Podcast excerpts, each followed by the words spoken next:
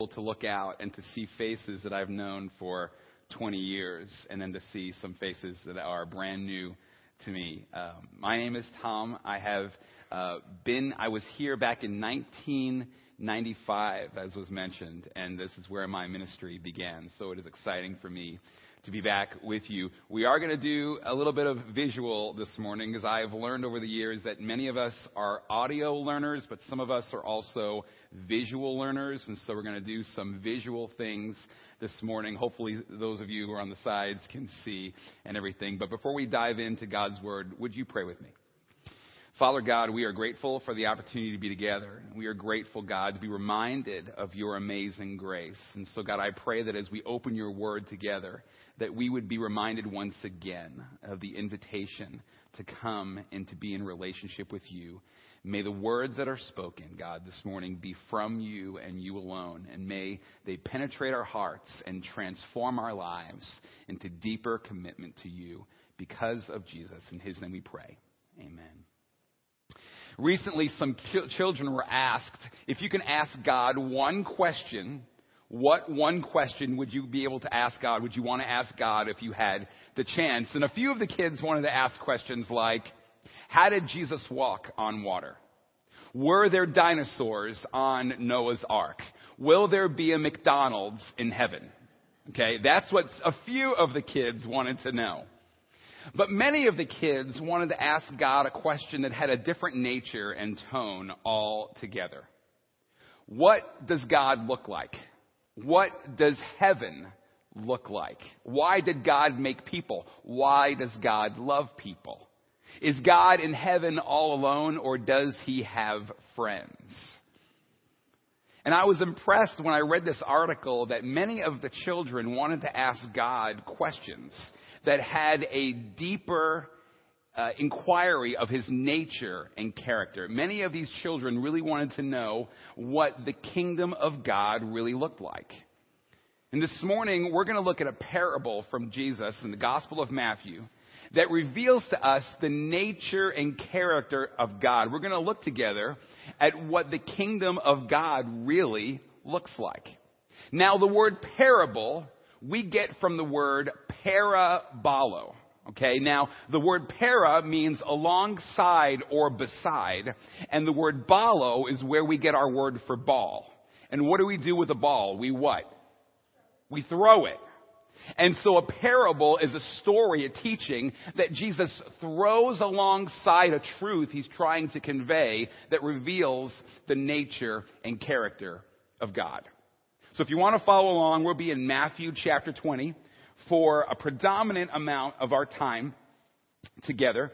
Uh, but before we look at Matthew 20, we need to understand the context for this parable. Why does Jesus tell us this parable? And for that, we have to look back one chapter to Matthew 19. In Matthew 19, Jesus has an encounter with a rich young ruler. And this rich young man comes to Jesus and he asks, What must I do to get eternal life? And Jesus responds that he has to be willing to let go of what he holds most dear. In this case, this man has, is charged to let go of his wealth. And the rich young man refuses to let go of his wealth and walks away from Jesus. Now, in response to that encounter, Peter, one of the disciples, speaks up as only Peter tends to do in the Gospels and says this in verse 27 of Matthew 19. Peter answered him, We have left everything to follow you. What then will there be for us? Jesus, that guy, he couldn't leave his wealth to follow you. But we, we've left our homes, we've left our families, we've left our jobs, we've left everything to follow you. What will there be for us, Jesus? What's, what's in this for me, Jesus? And so Jesus begins to answer him. And then if you look in verse 29, Jesus says, And everyone who has left houses or brothers or sisters or father or mother or children or fields for my sake will receive a hundred times as much and will inherit eternal life. But many who are first will be last, and many who are last will be first. And then to continue this line of thought, to continue to answer Peter's question, to continue to address this truth, Jesus will now throw alongside this teaching a parable that demonstrates and illustrates the nature and character of God. Matthew chapter 20, let's read just verse 1. For, to continue the story, Peter, for the kingdom of heaven is like a landowner who went out early in the morning to hire men to work in his vineyard. Now, there are three things we need to learn about this, this uh, first verse. First is about the landowner. Okay, this landowner, this word landowner has in its meaning the idea that this person owns the vineyard, the land, the house, and everything within sight of it. It's a singular individual who is the big cheese, the head honcho, the one in charge. And so if Jesus is trying to convey a teaching that reveals something in real life, who do you think the landowner represents in real life? Take a guess. Anybody? God. The landowner represents God. You can speak out in church. It's okay. You're not going to hell if you yell out an answer, especially when I ask. Okay, this will be a little interactive. So yell that out. All right? I won't pick on you. Maybe I'll pick on Tom a little bit, but Tom, Tom and I have a history, so he deserves it. So, um, the landowner is God, and that is important for us to understand. The second thing we need to understand is about the workers. The workers. Now, it was very common in Jesus' day if you did not have permanent employment. It was very common if you needed to work for a day that you would go to a designated spot in town and wait there hoping someone would come by and hire you to work in a field or in construction or doing something. And so these men, they get up early in the morning and they go to the designated place to wait to be hired. Listen, this still happens today in Indianapolis. There are places in Indianapolis where people will go and will wait, hoping someone comes by to help them, to hire them for work. I got to go to Israel last year, and outside the Damascus gate, outside of Old City Jerusalem, people still wait in Jerusalem every day to be hired. This is how they would make their living. They would go and just pray that someone would hire them. And here comes this landowner to hire these men to go work in his vineyard. So we know about the landowner, we know about the workers. The last thing we need to know about is the work day. The work day in Jesus' time starts at 6 o'clock in the morning, about the time the sun rises, and it lasts until about 6 o'clock in the evening, about the time the sun sets. There is no electricity in Jesus' day. Okay? No way to see really well in the dark. And so they worked when it was light out and they didn't work when it was dark out. And so they started around 6 o'clock in the morning and they would work typically for 12 hours and be done around 6 p.m. in the evening. And that's vital for us as we continue to read in the story. Let's read now just verse 2 of Matthew 20. He, the landowner, agreed to pay them a denarius for the day and sent them to work in his vineyard. Now, a denarius is roughly equal to about 16 to 18 cents in today's culture. Not a lot of money. And back in Jesus' day, it was a single silver coin that was the common pay for someone who worked for a day. And typically, it was just enough money to pay for food for one day. And many of us have no idea what it was like to work in those conditions. Because we have either worked or are working in jobs where we get paid weekly, or twice a month, the 1st and the 15th, or monthly, maybe even. Maybe any of us, not any of us, have ever worked a job where we got paid per day and just enough money to live on to buy food for that day. That's the situation these workers are facing. And so as Jesus is telling this story, everyone who hears it, the disciples and everyone within earshot, of Jesus understand one thing about these workers.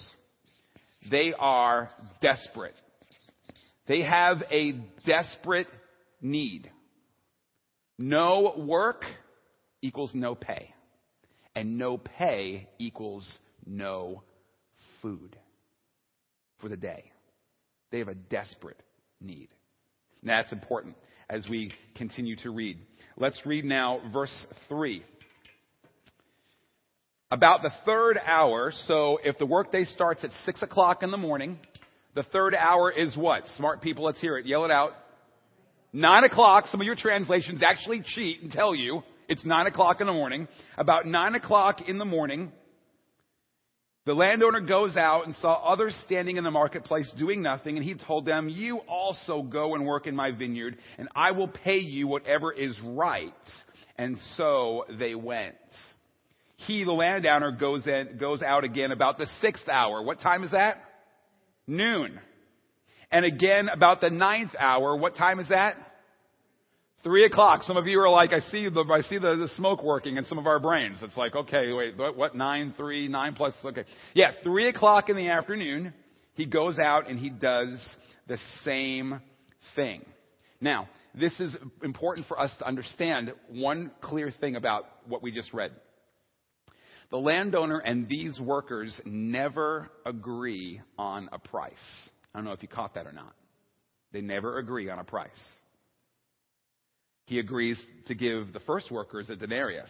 But these later workers, this is what he says Go and work in my vineyard, and I will give you whatever is fair, whatever is right. So not only are these workers desperate because they recognize that the workday is going away and they're about to run out of time to work, these workers, they are also trusting. They are trusting that the landowner will do what the landowner says he will do. Go and work, and I will give you whatever is right, whatever is fair, and they trust enough to go and work. Now, let's keep reading. Verse 6. About the 11th hour. Come on, what time is that? Five o'clock. With one hour left in the workday. Five o'clock he goes out and still found others standing around, and he asked them, Why have you been standing here all day doing nothing? Because no one has hired us, they answered. He said to them, You also go and work in my vineyard. Now, don't get the idea one minute that these guys are sitting around the marketplace, having a cup of coffee, playing some cards, just chilling out, enjoying their day. Because when I was taught this story as a young person, this is what I was taught about these workers. They were lazy. They were sitting around doing nothing. But that's not what the scripture tells us. Scripture tells us that when they were asked, What are you doing here? their response is, No one wanted to hire us. And so I picture landowner after landowner and business owner after business owner coming by and going, looking at the group of guys standing there and saying, okay, I'll take you and I'll take you and you and you. You come and work in my vineyard. Probably looking for the strongest or the brightest or the most capable workers. But these guys, these guys maybe aren't the most capable. Maybe they aren't the brightest. Maybe they aren't the strongest workers. I picture these workers like the last ones chosen for sports in junior high. You remember those days? They would split up the groups and pick out two students, and then the students would have to pick out teams in junior high for sports and gym class. And they'd say, Oh, I'll take you, I'll take you, I'll take you. And inevitably, there was one or two people that nobody else wanted on the team that were chosen last. That's these guys.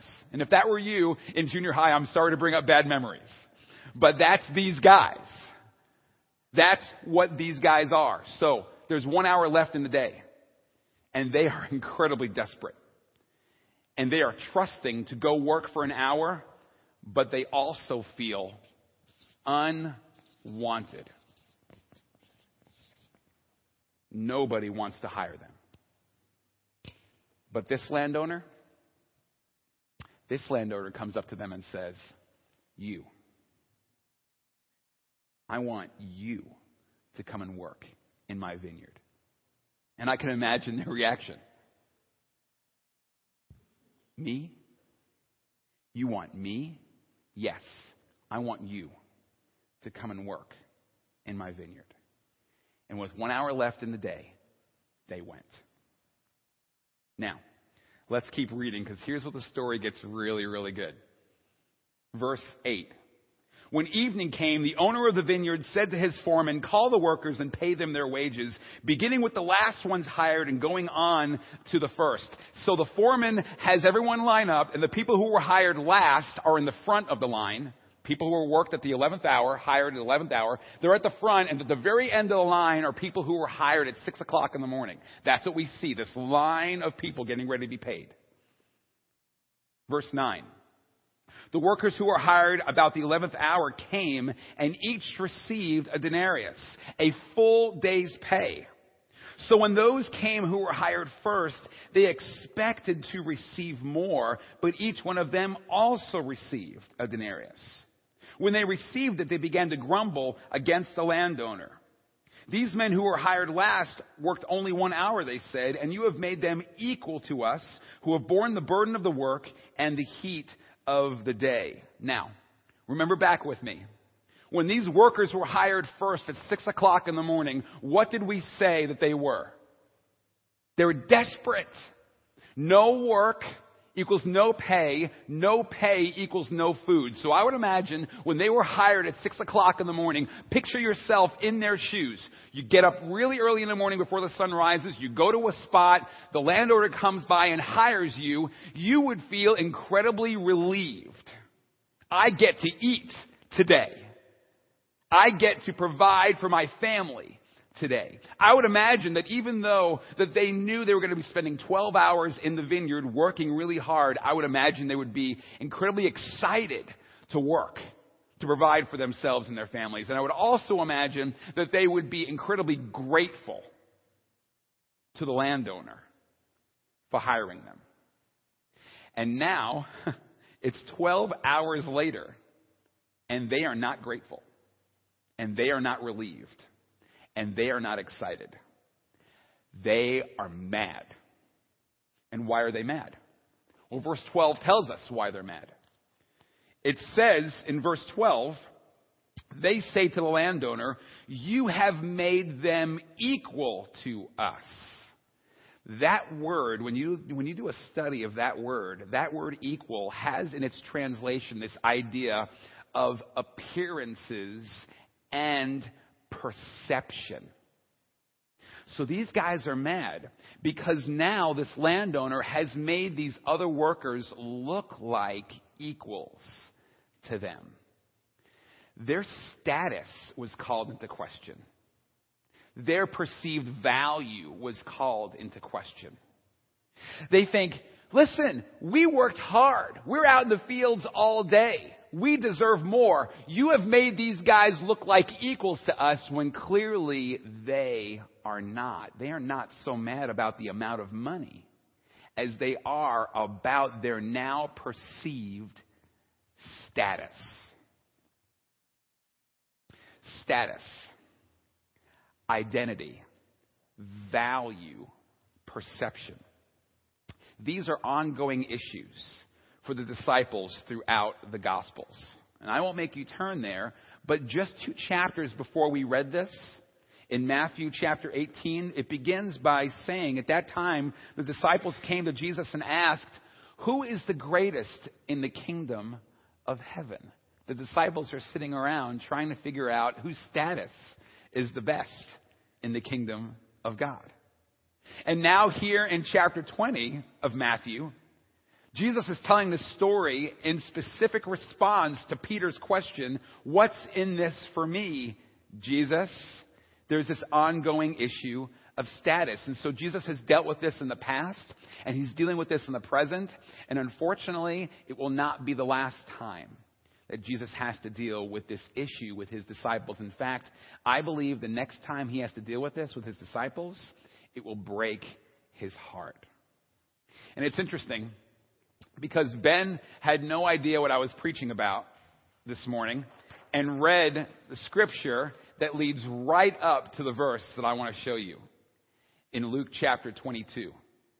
Luke chapter 22, verse 24, we read this simple verse. Right after Ben finished reading, we read this.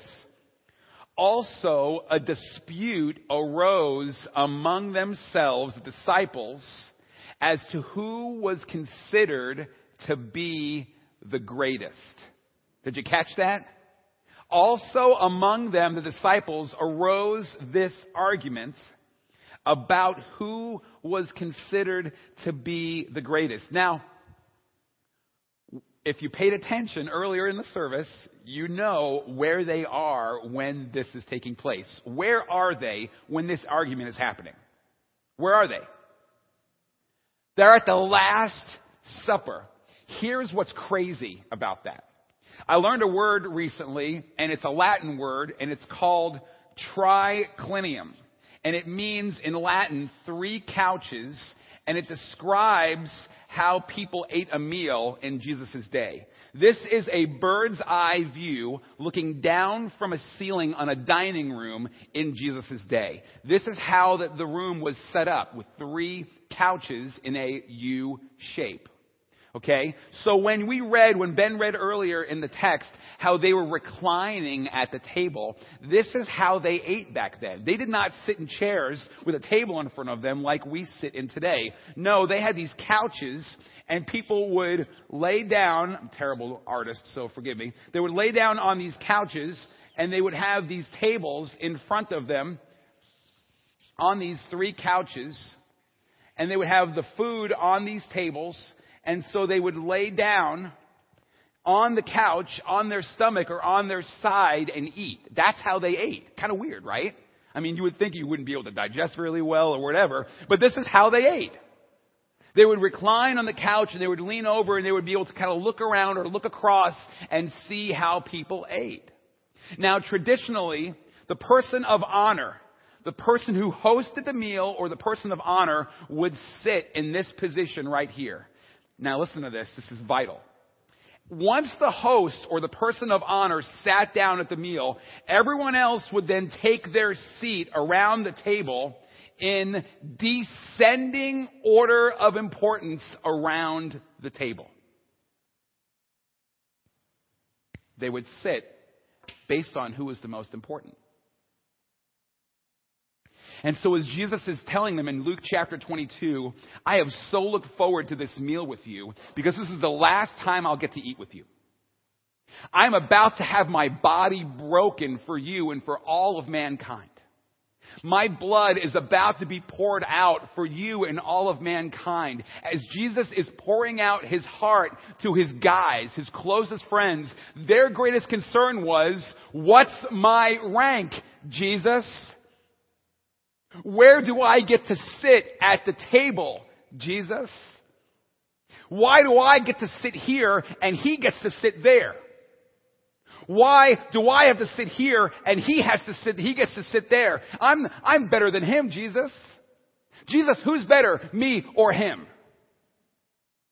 That's what they will argue about when Jesus has hours left to live. And that's what Jesus is dealing with here in Matthew chapter 20. This idea of where they find their value, where they find their status, where they find their identity. Now let's finish up the story because we got to see how the landowner responds. We got to see how the landowner responds. In verse 13. But he, the landowner, answered one of them, Friend, I am not being unfair to you. Didn't you agree to work for a denarius? Take your pay and go. I want to give the man who was hired last the same as I gave you. Don't I have the right to do what I want with my own money? Or are you envious because I am generous? So, the last will be first, and the first will be last. And I love the fact that the landowner asks three rhetorical questions. Questions where the answer really isn't even needed because the answers are obvious. Didn't you agree to work for a denarius? Yes. Don't I have the right to do what I want with my own money? Yes.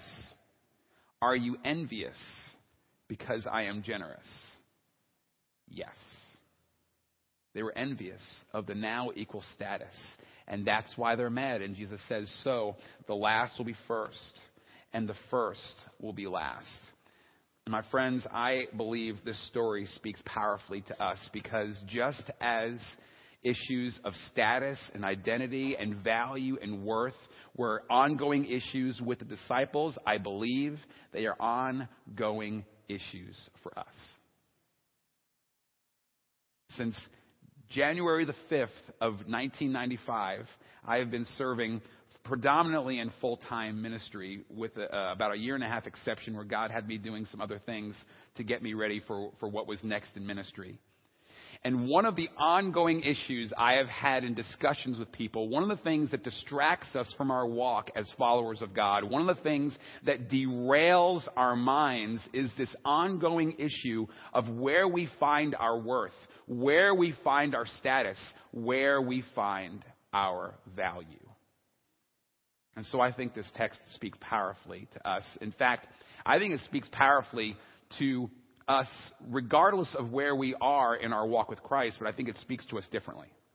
First, for those of us who have already surrendered our lives to the Lordship of Jesus Christ, this speaks powerfully.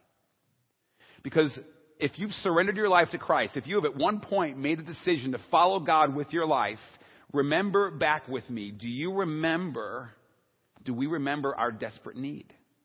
That without Christ, we were lost that we had a sin problem that could not be solved on our own?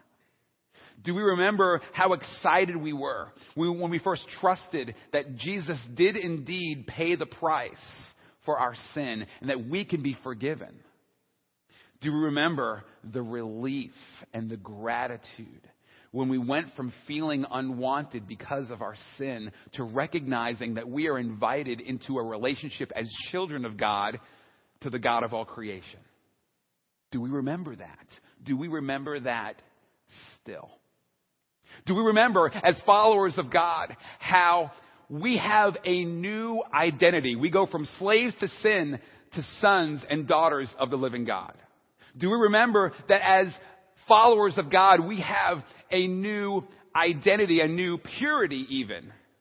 That we go from being sinful people to now washed white as snow, made into new creations? Do we remember that we have a new power as followers of God? That the same power we celebrated last week as Jesus rose from the grave is the same power now alive in us, that we have access to that power of God all because of Jesus. Do we remember that?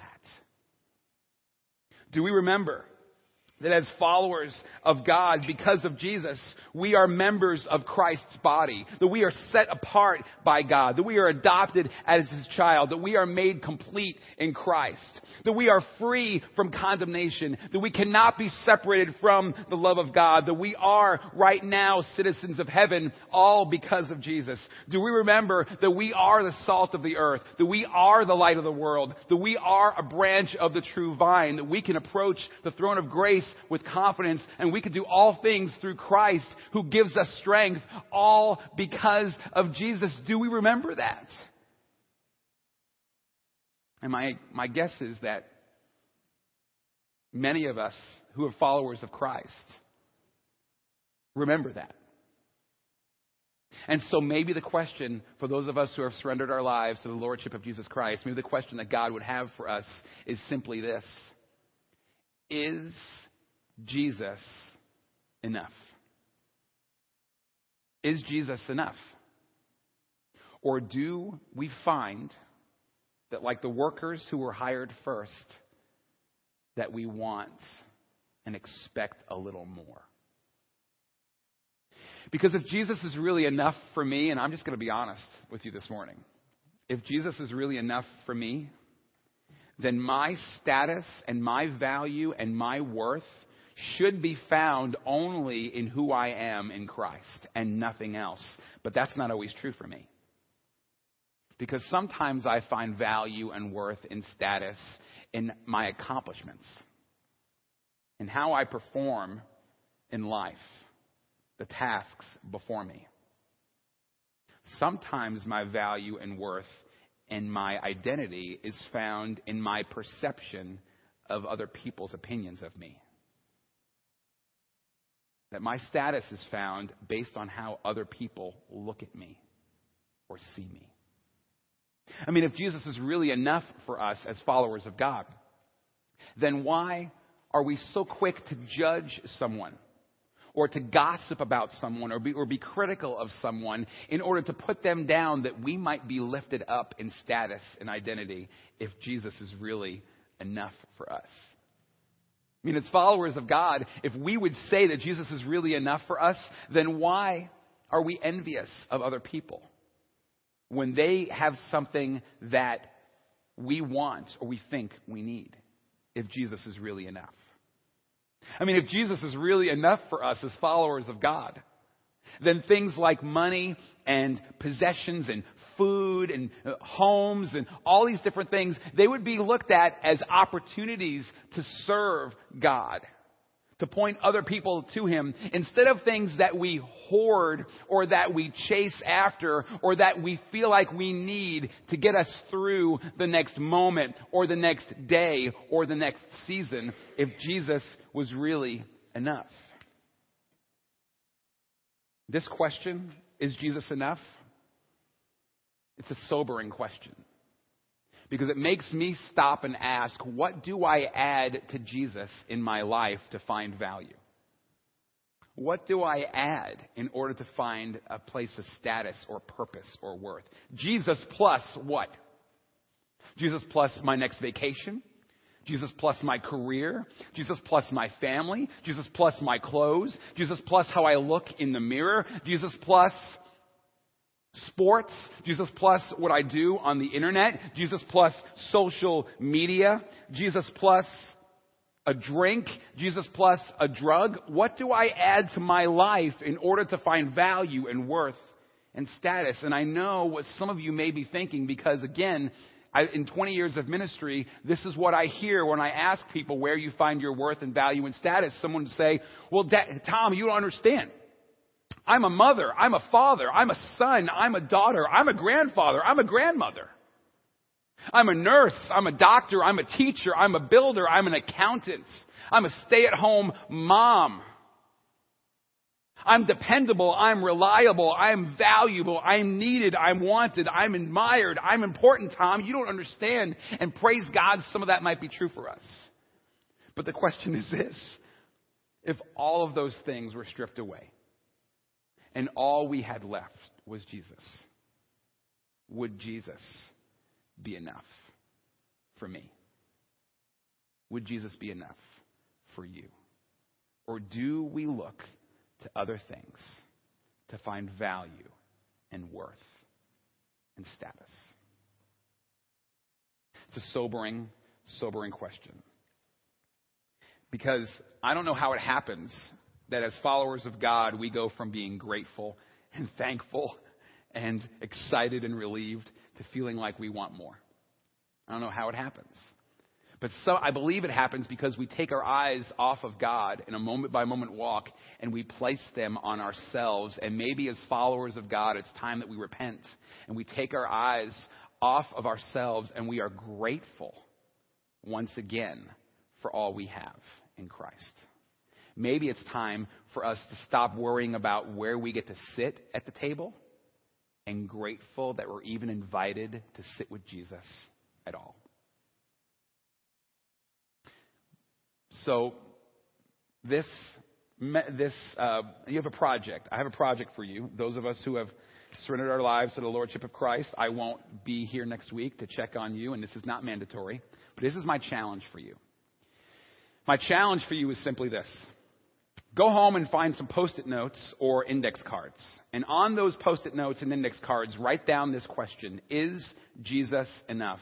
And then take those post it notes or index cards and place them near things that you look towards to find value or worth or status. Maybe you have this idea that your value is found by how you look. Take the post it note and stick it on your mirror. And look, when you look in the mirror, recognize that your value is not found in how you look. Your, your value is found is that you are a loved and forgiven child of God. Now, don't get me wrong. Please shower. Okay? Please put deodorant on. Please dress appropriately, modestly. But that's not where our value is found. It's not where my value is found. Maybe you have a hobby where you get a lot of acclaim, or a lot of praise, a lot of, a lot of people say, wow, you're really good at this. Take an index card or a post-it note and stick it near where you do that hobby. And ask, is Jesus enough or do I need to do this to find value? Maybe you have an issue with the internet and you go to the internet to find value and worth and purpose. Take a post-it note and stick it on your computer screen. Is Jesus enough? And ask yourself, and enjoy what God's given you technology-wise, but that's not where your value is found. Maybe you have a food issue. Take a post-it note and stick it on the refrigerator, and the next time you go to the, to the refrigerator to find value and worth and meaning, ask yourself, is Jesus enough? Enjoy food. I love food, but that's not where my value is found. My value is found that I am a loved child of God. But for those of us who have yet to surrender our lives to the Lordship of Jesus Christ, there are some of us in the room this morning who have yet to do that please recognize your desperate need. Please recognize the fact that apart from Jesus, you have nothing, and with him, you can have everything. Not the riches of this world, but value and purpose and meaning and hope for today and for eternity. Maybe you have trouble trusting that God is who he says he is, that he will do what he says he will do. That his plans are better than your plans. Maybe you have this feeling of feeling unwanted because you know what you've done in the past. You know your sin, and you cannot possibly imagine that a God would love you. But this landowner, this landowner looks at you and says, You. I want you. I want you to come and work in my vineyard. And so God's word for you this morning is Jesus is enough. He's enough. He's enough for your family. He's enough to forgive your sin. He's enough to wipe the slate clean. He's enough for your marriage. He's enough to give you the value that you've looked every other place to find, only to come up wanting more. He is the well that never runs dry. Jesus is enough. And I said at the very beginning that we were going to look at two characteristics about God. I didn't give you a number, but here are the two things we learned. The first thing is this the landowner is inviting. He wants all people, all people, all people to come into a relationship with Him. He invites every single one of us, regardless of what you've done, regardless of your past, regardless of your economic status, regardless of your family history, regardless, regardless, regardless, He invites everyone into a relationship with Him. And the other thing we learn about the landowner is the last three words of verse 15, where the, where the landowner says, I am generous. We worship and serve a generous God who gives us way more than we need and much more than we deserve. Some of us came to Christ as, at a young age, and some of us came to Christ older, and some of us have yet to come to surrender our lives to the Lordship of Jesus Christ. And the thing we learn from this text is that it's never too late. It is never too late to come to Jesus. And even if you waited until your very last breath to do so, you can come to Christ. The question is, why would you want to wait? Why would you wait? This earth, this, this world, has all kinds of lures and temptations that do not satisfy, only Christ does. And we can try and try and try and try to find value and worth and meaning and purpose only to come up wanting. I heard somebody call that once the cul de sac of stupidity, where we try something and it doesn't fill us, and so, well, maybe more of what doesn't satisfy might eventually satisfy. the cul de sac of stupidity. And the reality is it doesn't work. Because our chains are gone and our sins are set free only because of Jesus. He says, Come to me, all you who are weary and burdened. And some of us are going through incredible things right now. Come to me, all you who are weary and burdened, and I will give you rest. Jesus says, I am enough. Would you pray with me, please? Father God, we are grateful for your word. We are grateful for your invitation. We are grateful for your generosity. And God, we feel in a desperate need. We have difficulty at sometimes trusting, and God, we feel at times unwanted because of our sin. But God, you have invited us into a relationship with you that we might know who you are, that we might be set free from sin all because of Jesus. Would you remind us this week that Jesus is enough, that He is all that we need, that you have given us everything else in this life to enjoy, to be used to help others know you. But God, would you take our eyes off of ourselves and place them once again back on you that we might be excited, that we might be relieved, and that we might feel incredible gratitude because of what you have done in our lives. God, remind us this week that Jesus is enough. We pray in the name of Jesus. Amen.